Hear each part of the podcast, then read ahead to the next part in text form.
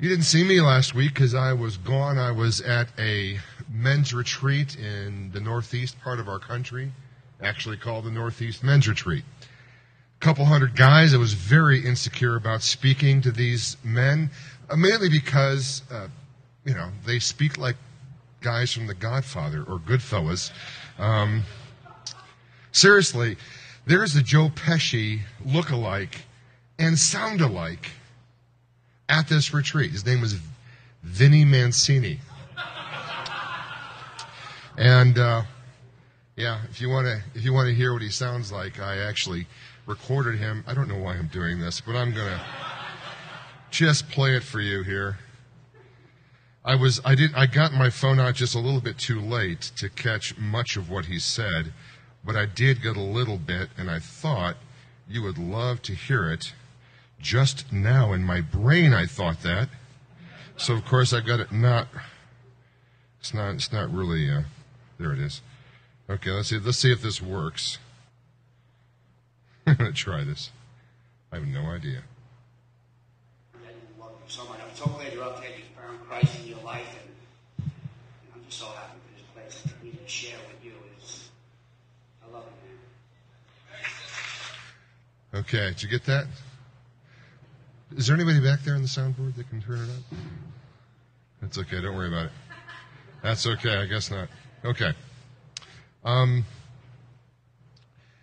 but I was really insecure about this because, uh, in addition to all that, there are guys that uh, are kind of around my age, really. I mean, there were young guys there, some, but most of the guys are probably between, you know, f- 35, 40, maybe 40 and and and maybe 70, somewhere in there. And so I'm not used to that crowd. So I, I appreciate it if you prayed for me. I even posted on Facebook. Please pray for me because uh, I'm insecure, and uh, it went much, much better than I feared. So that's good news. But I hear that Jesse did a fine job while I was gone talking about hopiness. He said the why is hope in Jesus and the what is loving each other, which I thought sounded great to me. And I really liked his transparency during the sermon too. So I urge you to listen to that if uh, if you haven't listened to it yet.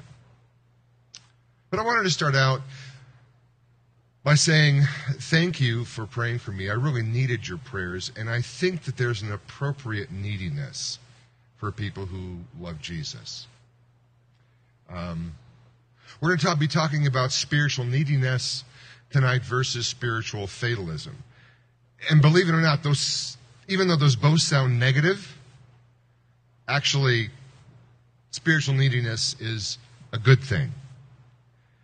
A friend of mine, when I was back in college, used to respond to people who would disparage him because he was a Christian. They would say, Jesus for you, it's just a crutch.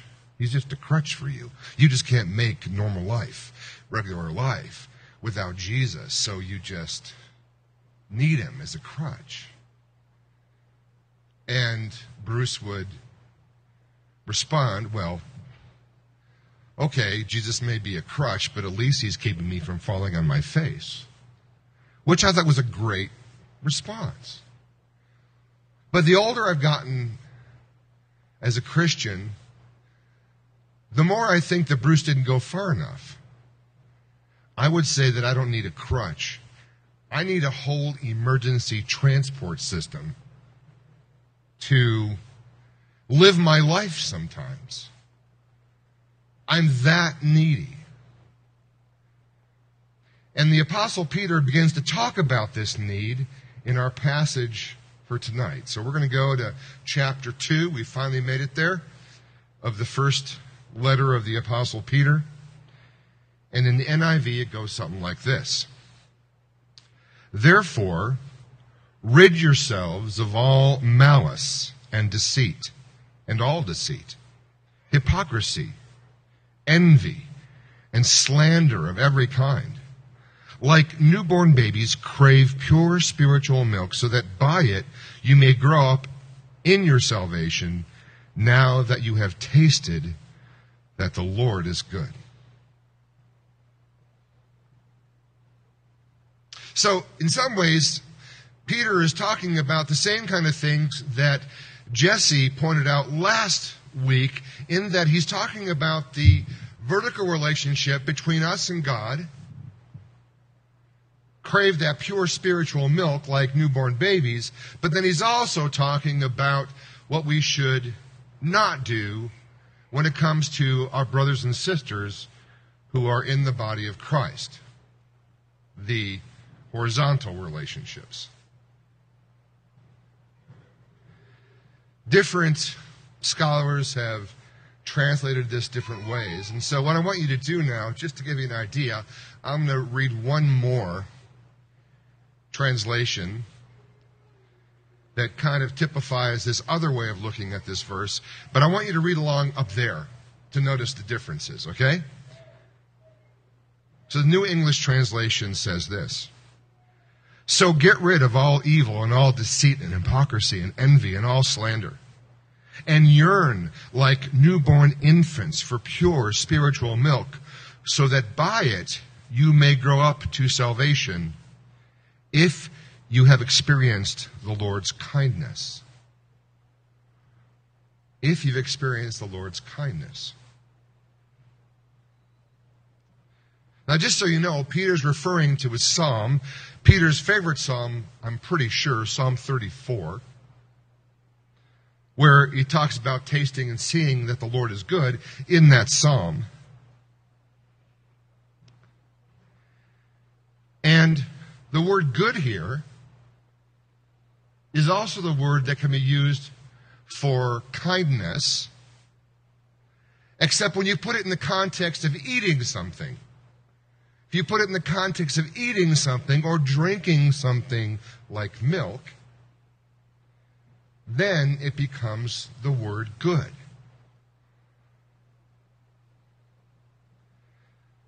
Taste that the Lord is good. Now that you have tasted that the Lord is good, So crave this pure spiritual milk now that you have tasted that the Lord is good, now that you've experienced this overwhelming kindness that God has for you. You know, the longer I'm married, the more I realize the importance of kindness in a relationship. It is immense when my wife is kind with me after I've messed up, as opposed to being cruel, short tempered, apathetic, icy. Kindness makes all the difference in the world. So here's a little tip. If you're looking for somebody to marry, find out how kind that person is especially the people who cannot do anything for him or for her. Because if they're not kind to those people, when you've messed up, he or she will not be kind to you. That's off my notes. We're going to get back on them right now. So the Christian life is kind of weird and upside down. How strange it is that God wants me to be weak, like, like a baby. Like a baby who can do nothing but just crave his or her mother's milk. You can't do much except turn your head to find where the milk comes from.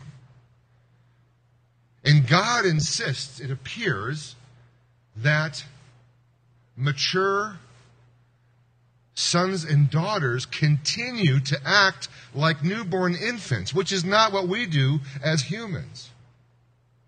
As humans, we raise our children so they can feed themselves at least by the time they're 18.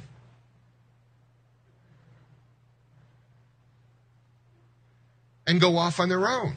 So we don't have to drive them around or spoon feed them or dress them in the morning. We raise our kids to be independent, right? But in relation to God, it's different. He wants us always to be dependent, like little newborn babies are dependent upon their mother. And this kind of strips my gears. It blows my mind.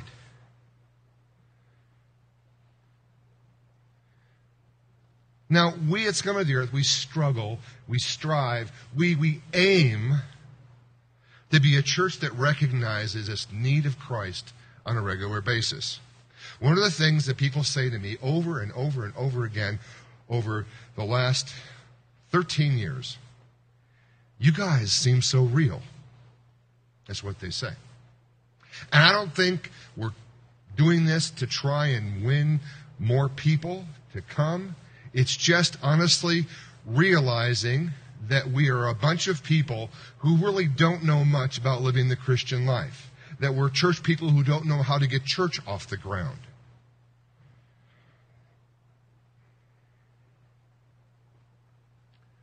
Thirteen years and eight months ago, Deva Yoder sat in our living room, along with Mary and I and a bunch of other young people. And they came up with that line in Scum's mission statement that reads, We strive to be a church that recognizes its need for a Savior. We strive to be a church that craves spiritual milk. Why would they come up with something like that? I think sadly, because when they looked at the landscape of the American church, they saw churches that were way too self sufficient, that were independent almost.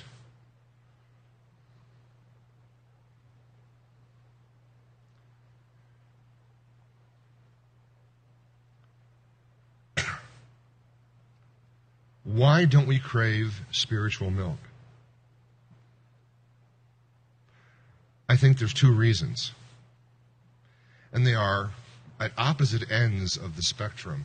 One is pride, spiritual pride, and one is despair, spiritual despair. Why don't we see ourselves as totally helpless, needing God for every single morsel of food and every breath we take? Why? Because either we're in spiritual pride or we are in spiritual despair.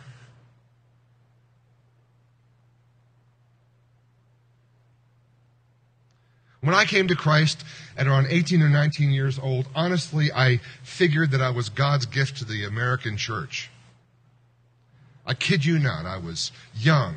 I was strong. I was energetic. I was intelligent. I had more gifts than I knew what to do with. I had no idea what I would do for a living because I had so many options in front of me. I could bring the teaching. I could lead the worship. I could do the service projects. I could marshal the people. I figured I could do it all.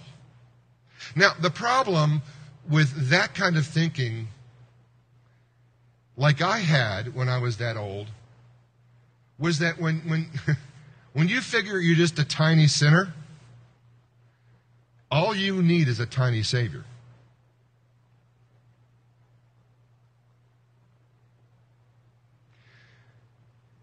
And when you're a really dinky little itsy bitsy sinner, you don't need a Savior at all. You can handle it all on your own.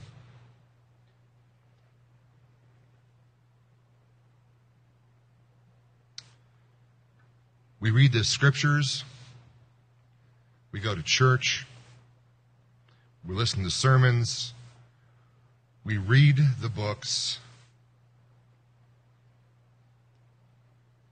And we know somehow, intellectually, that we need a Savior.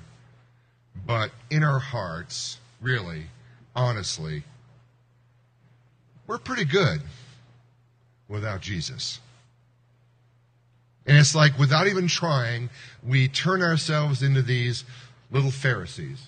these holier than thou types, the kinds of Christians that turned us away from the church when we were younger. And so, one of the reasons we don't crave the spiritual milk is because of pride. Pure and simple. We at Scum here, we've got the real inside track on what the Lord is doing. We're down here in the city. We're with the homeless people. We're with the people who don't have a lot. We are the cool ones who don't wear dockers and polo shirts to church. You can come as you are. That kind of thinking puts us far, far away from Christ without even knowing it. He's talking about this vertical relationship in this passage. It's necessary to be needy so that you can grow in your spiritual relationship toward this salvation that God has for you. If you're not in touch with your neediness, you're in trouble. Now, the other extreme that keeps us from needing Jesus is spiritual despair. And I'll use another word for this. We'll call it spiritual fatalism. I'm indebted to John Piper for these insights.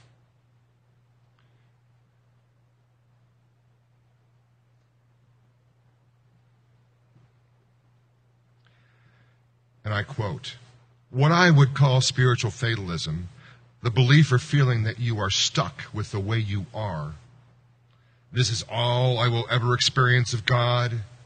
The level of spiritual intensity I now have is all I can have.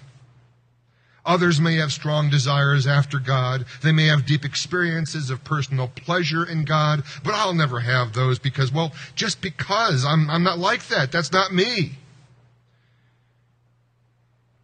Spiritual fatalism is tragic in the church. It leaves people stuck. It takes away their hopes and their dreams of growth. It squashes the excitement of living by faith in Jesus on a day to day basis, which is growth. It's like saying to a gawky little 13 year old boy whose arms and legs are too long for his body, whose feet are full grown even though he's not, who can't seem to coordinate chewing gum and walking at the same time without tripping. It's like saying to that little boy, You're always going to be this way. It's never going to change. You won't get better.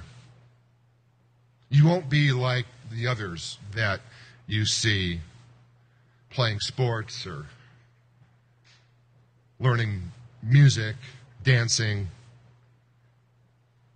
Only spiritual fatalism is a whole lot worse. It's a whole lot worse.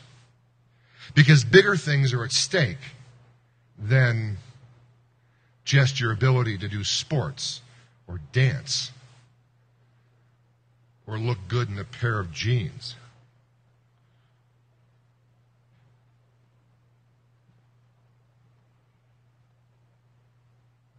There are dozens and dozens of people I've met at Scum of the Earth over these last 13 years who are convinced they will never, ever experience the kind of relationship with God that they hear talked about from up front every Sunday.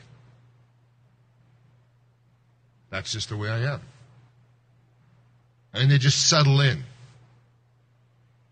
And it's like an adolescent who stops growing and lives with pimples until he's 80.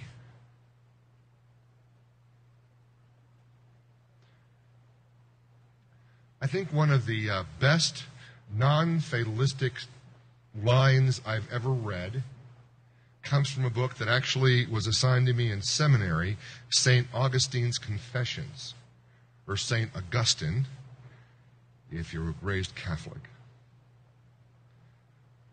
And this is what he said. I've kind of translated it so that it's more in modern English. O love that ever burns and is never extinguished. O agape love, my God, light me on fire. You command the exercise of self restraint in sexual matters. Grant what you command and command what you will. Grant what you command and command what you will. So Augustine leaves his life as a non Christian, which was very hedonistic. He had sex a lot. And now he's a single man and he's required to live this celibate lifestyle, and he's going, hmm, I don't have the desire, God. I don't have it. So please light the fire in me for passion for you. Give me zeal to fulfill this requirement because I don't have it.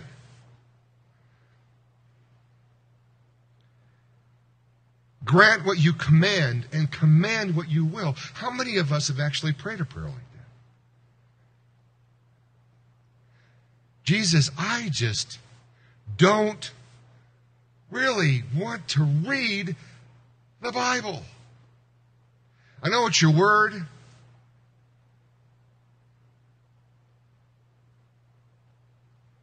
Which is like spiritual milk for me. But I don't really want it. So could you please put in me a desire to want your word? Because I don't have it.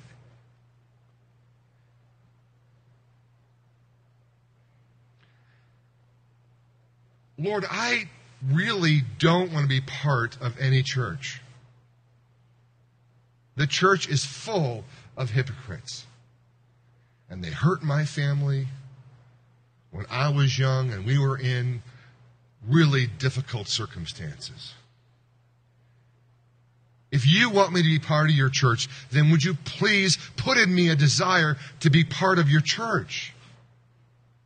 Because I know I'm going to get fed there some of that pure spiritual milk that I'm supposed to crave that I don't want is going to come through that avenue. So please help me to want to be part of your people. Because I'd rather not. I have plenty of other stuff to do on a Sunday morning or a Sunday night.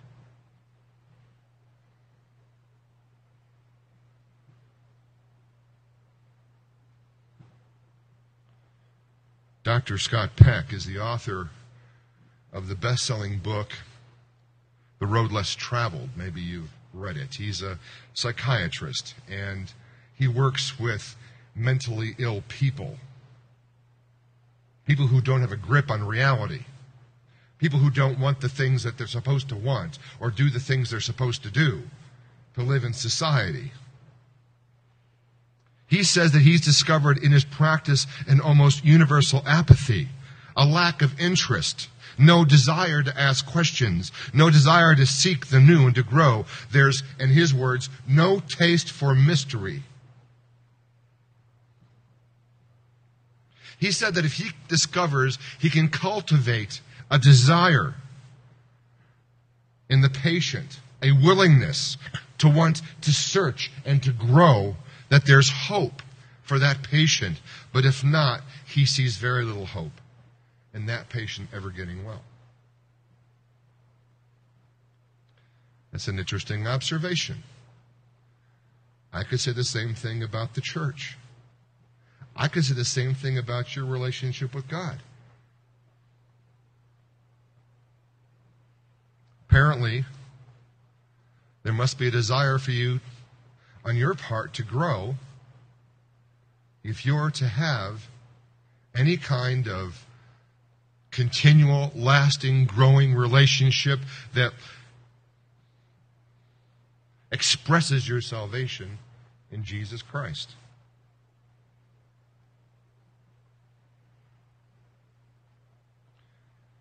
We need to grow up in Christ. But if not, we'll just be a bunch of babies with whiskers, I guess. Even the women.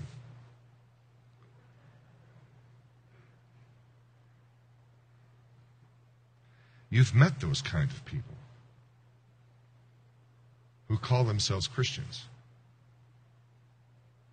I hope that's one of the reasons you're here at Scum of the Earth.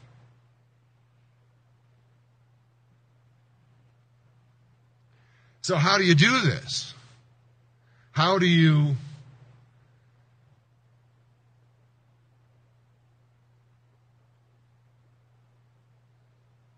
whip up a desire for spiritual milk in people who have no desire? Well, I know what we do as a family when we've got a loved one who is sick in the hospital and won't eat.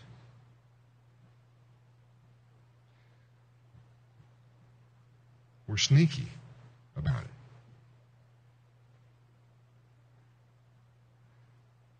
I know what I do when um, my kids were little and didn't want to eat the vegetables that were good for them. I would bribe them okay, if you eat three scoops of this cream spinach, you can have this ice cream.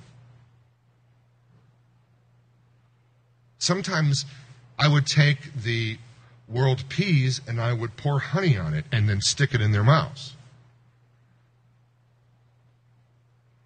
I would basically force feed them. I would do anything I could do to try and get the proper nourishment inside of them. And sometimes I think, you know, it's okay to do that with your brothers and sisters in Christ who are not craving anything, who are in spiritual despair, who are fatalists and say, it's never going to happen for me, never going to get there.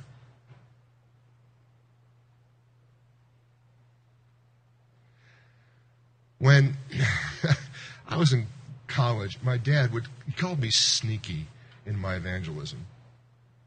Because my way of evangelizing, my way of spreading the good news about Christ was not really to, you know, give people literature or to make them read a book. I would find the coolest Christ centered rock band that I knew of, and I would buy an LP or a cassette tape, because we didn't have CDs back then, or MP3 downloads, and I would, I would buy for them.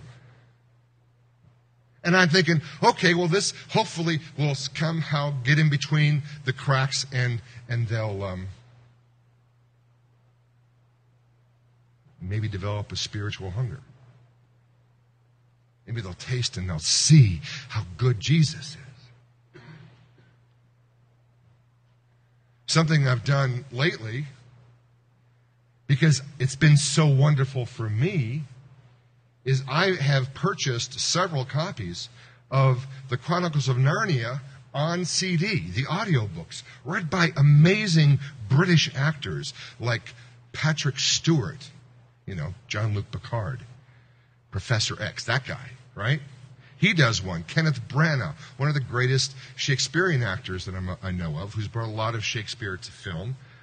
Lynn Redgrave, Derek Jacobi, people like that. And I have, you know, just said, here, listen to these. Because this is what I know. Every single thought that C.S. Lewis ever had about God is in the Chronicles of Narnia, except at a kid's level, and very interesting because he puts it in story form. What am I doing? I'm being sneaky. I'm kind of force feeding. Taste and see that the Lord is good. I mean, if you're going through a hard time and you can't read the Bible, how about reading a book by somebody you like who's a Christian?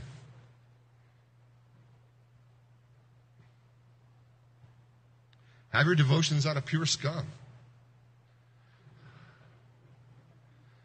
Max Lucado, Margaret Feinberg. I don't care. Here's the truth. You remember Les spoke a few weeks ago, Les Avery, my 80 year old friend.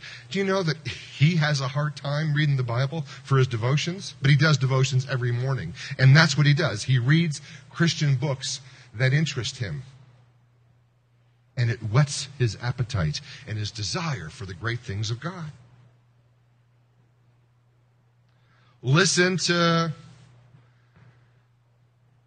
Christian music, whether it's praise music or whether it's Christian artists who are in the mainstream.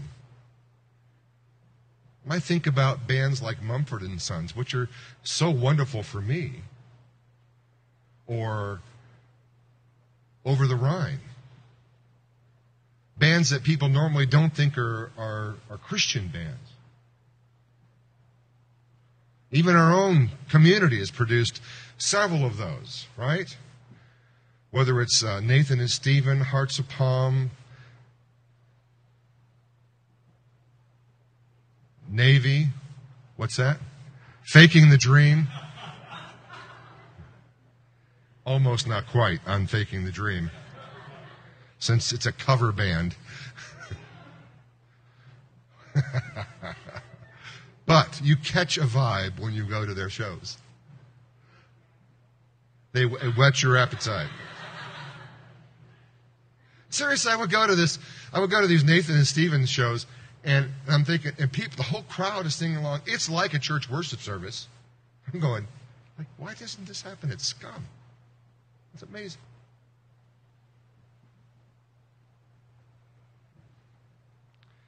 Remember, one guy used to cry every time you heard Five Iron Frenzy pull over the side of the road, have to just start weeping. Didn't know what was going on. But the Holy Spirit was doing something, whetting his appetite, craving uh, pure, pure spiritual milk. It was beginning, and he came to Christ. Here it's come to the earth. True story. So, there is spiritual fatalism that leads to despair is one reason we don't crave the pure spiritual milk. There's spiritual pride, which believes, makes us believe we don't need it. That stops us from craving the pure spiritual milk. That's the vertical relationship he's talking about. And then there's the horizontal. He's saying, Well, I want you to crave the pure spiritual milk that comes from above, that comes from God. I want you to put off some things. I want you to take off some things. like malice. Malice, which is ill will towards somebody. I want you to take it off like you would take off a dirty jacket. I want you to lay it aside, is what Peter's saying here. I want you to take the pure spiritual milk, and I want you to take off this junk, and I want you to throw it away. It shouldn't be anywhere near you because it's going to affect your relationships with the rest of the body. You're not going to want to go to church if you don't put these things away. And if the community doesn't put these things away, nobody wants to be in church. So if you've got ill will towards somebody, get rid of it. Forgive that person.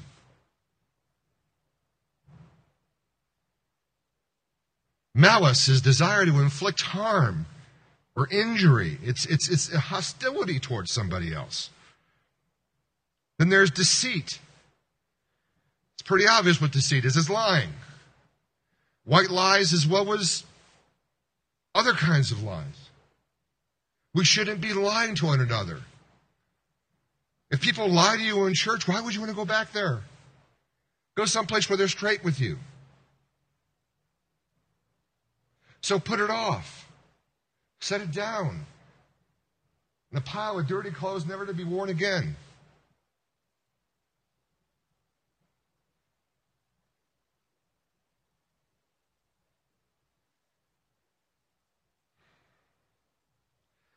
You know, better not to say anything at all, really, than to lie. If you've lied to somebody here at Scum of the Earth, I'm begging you. I'm begging you to go tell them the truth. We're going to have communion here in a little bit. And um, if you don't get that straightened out, maybe uh, you shouldn't take communion until you get that straightened out. All these things. Hypocrisy, which is, you know, it's pretending. It's pretending. Pretending you are something that you're not.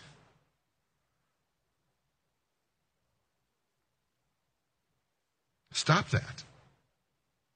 Stop it. Be who you are. It's okay to be needy. That's what I'm trying to say. It's okay to be needy. Envy, which is hoping somebody else is going to have a downfall or that you're going to be raised up to their level.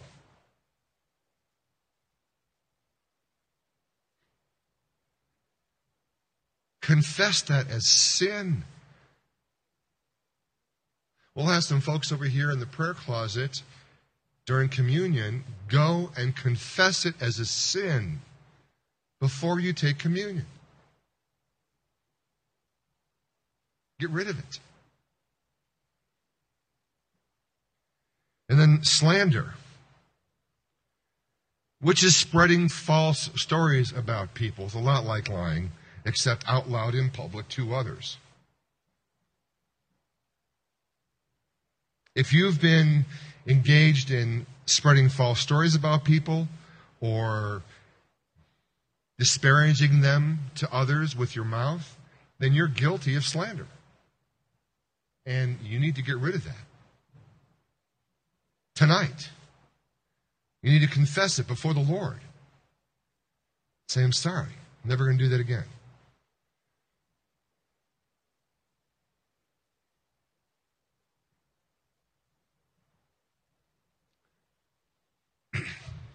It's what I want to pass on to you. I've been a Christian for over 40 years, and I need Jesus now more than I ever have.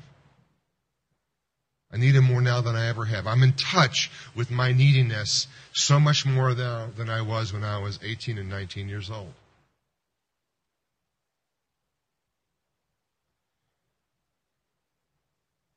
And my need for Jesus just keeps increasing. During this retreat that I spoke at, I told the guys about my difficulties in marriage. And I've spoken about that here at Scum. I've been transparent with you. I've told you how hard it is, how hard it was for Mary and I for so many years. One of the things that period of our lives, which was not short, did for us was put us in touch with our need for Christ. And I was able to say, guys, let me tell you something. Jesus has met that need.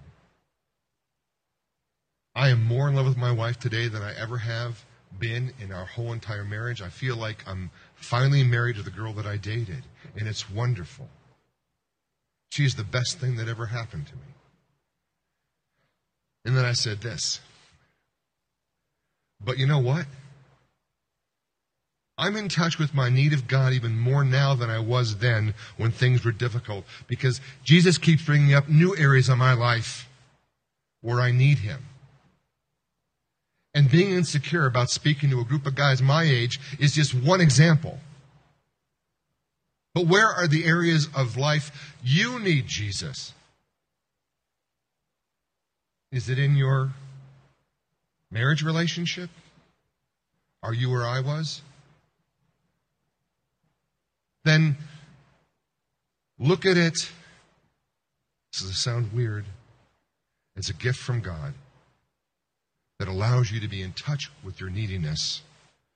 Don't go into spiritual pride. Don't go into despair. Stay right there in the middle and realize your need of Christ. Maybe it's work. Maybe you just hate your job. And that puts you in touch with your need for God on a daily basis just to make it through those eight hours every day. It's not a bad thing to know your need of Christ on a daily basis. Maybe it's relationships with your children or with your parents because things never go the way you want them to, and you wish they would be better. And so Jesus gives you an opportunity to crave spiritual milk daily. You need Him. Oh, you need Him every hour you need Him. Oh, blessed Savior, please come. to me. And what happens as you need Jesus in every season of your life for as long as you're on this earth and even afterwards? Here's the promise you grow up in your salvation, you become the person you were meant to be. You are transformed into the image of Jesus Christ through all of that neediness depending upon Jesus like Jesus depended upon his Father. That's what happens. Your salvation is not over the moment you accept Jesus Christ. In some ways, it just begins there. And it continues all through your life. This salvation is so great.